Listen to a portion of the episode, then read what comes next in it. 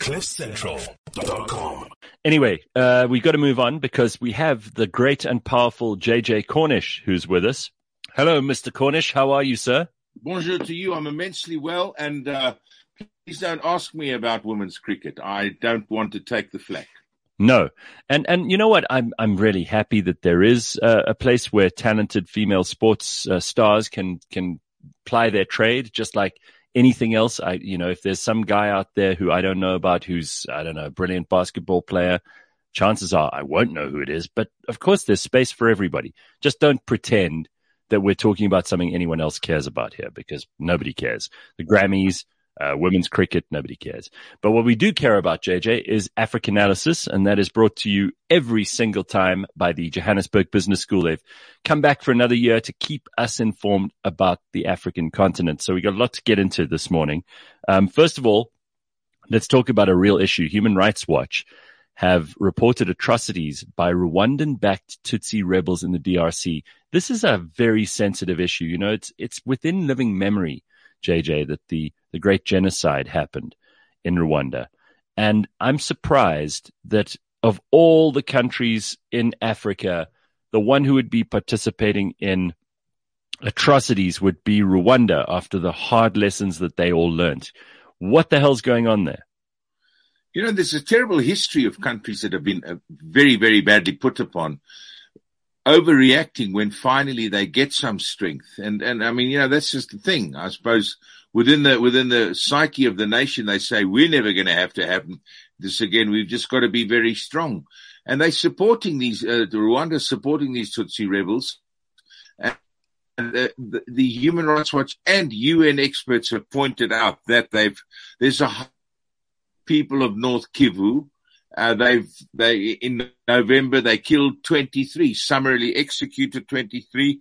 They've been there's been forced recruitment of civilians. They've made life hell for the people in North Kivu, and uh, they, hmm. they're being told to stop it. Well, the Congolese themselves are also being told you're going to have to prioritize civilian protection, and you're going to have to stop using militia as proxy forces. Use proper army forces but it, it really is very, very depressing. And the, and um, Médecins Sans Frontières are warning of a health disaster because cholera is spreading in the uh, camps of displaced persons around Goma.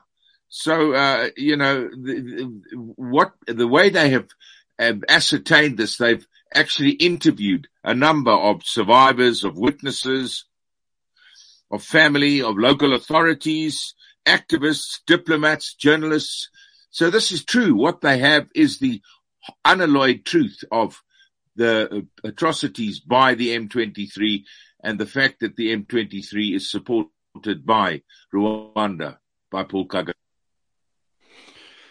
Yeah, this Paul Kagame is uh, slowly starting to build himself a reputation for being one of the least popular people in, in Africa, despite the fact that he seems to get, you know, some some some of the stuff working. It's like people always go, "Oh well, you know, Hitler built the autobahns, but he was still Hitler." And Paul Kagame is is definitely not a man who's um, everybody's friend. He certainly hasn't stood up for free speech for journalists, for making sure that there is some kind of you know uh, open society where Rwanda is concerned. But people do say he gets things done, like a lot of dictators do. Um, in this case, obviously, this is not the kind of thing that anyone wants their president involved in atrocities, even if he's just commanding it from the outside. Even worse, he actually gets down to killing his political opponents. And uh, he did yes. one of those in, well, made attempts at several of them and actually achieved one in South Africa at the Michelangelo Hotel. So, you know, I mean, that's why uh, relations between South Africa and Rwanda are very soured as a result. And, uh, yeah. you know, it's just, it's, he, he, he behaves appallingly. And the people who do appreciate him, appreciate the law and order that he's restored and so on. But Rwandans themselves, you know, get arrested for driving in a dirty motor car. you can imagine. Yeah. That's hardly a, a freedom, isn't it? No, I mean, in this country, can you imagine our police telling us that your motor car is dirty and they're going to arrest you? I mean, that's just unbelievable. All right, let's talk about Talk about Mali, because as I mentioned to you a while ago, I spoke to LJ Fenter about what's going on in the Central African Republic. It's uh, just now two, three weeks ago that I spoke to him. And he also mentioned Mali And really, there are two sides there. They're the Russians under this Wagner group, and then there's the UN, which is, you know, trying to, to maintain some kind of peacekeeping. And most of these, uh, these puppet banana republics like the CAR or like Mali are held up very tenuously. Now, I believe that Mali has expelled their UN human rights chief. So who's in charge there now? Yes. Well, Guillaume Ngefa Atondoko has been expelled. And why? Well, because when they had hearings back in New York about what is happening there, the witnesses that he chose uh, were were activists and people that really knew what was happening on the ground. And the Malians just couldn't take this, so they said, "You're out." But without the blue helmets in in Mali, they're in stone trouble. Absolutely uh, can't contain things. And certainly the Wagner forces are responsible for atrocities themselves and, and are not doing the job that they're supposed to work. They're mm. desperately responsible for human rights violations. But, uh, you know, the, the, the, the coup, the people from the coup of 21, uh, are denying this, but it's no, again, one of those situations where, uh, the, the UN experts themselves are saying, this is what is happening on the ground and this has to be stopped because it, it affects all those countries in uh, in the Sahel, uh, you know, and uh, particularly Burkina Faso and others, and it, it's created a zone of instability and a zone of enormous danger to the people living there. JJ, somebody here asked in the comments, and I know I can always drop these surprise ones on you too. Uh, Dusty Knows says, Gareth, please ask JJ, did Madagascar get their gold back? Because Airlink in South Africa can now, uh, South Africans can now fly directly to Madagascar again. So we can fly to Antananarivo, right? What happened? Yes, Indeed. I, I have to say, I don't know exactly. There have been a lot of negotiations and whether or not the actual gold, you know, what gold was, was, was outstanding. What we have is a, is a president, former DJ, who, who, who really plays it off the cuff. And, uh, so it was, uh, a, a, a stupid do, particularly since they rely so heavily on traffic from here. What what they're thinking of in Madagascar right now is not the flights and getting South Africans back or South African business back, but the terrible, terrible weather at this time and the cyclones mm. and you know those sort of things that are making life untenable for them at the moment.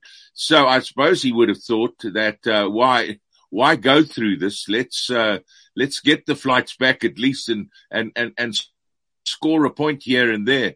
But uh, this right. has been very, very welcomed.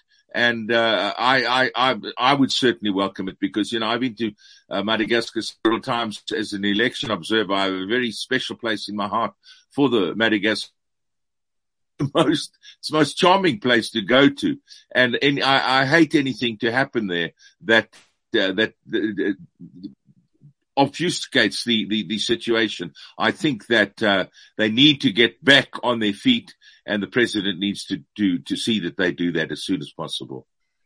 Well, because you never know who's listening, Carl, who listens to us, says, Dusty knows my law firm and I are at work on the gold case. The gold is still in the possession of the South African government. So there is actually a law case going on between the two countries at the moment. So there we go. I'll certainly pick up on Madagascar. Next time we speak, I'll have, I'll have chapter and verse on it. All right.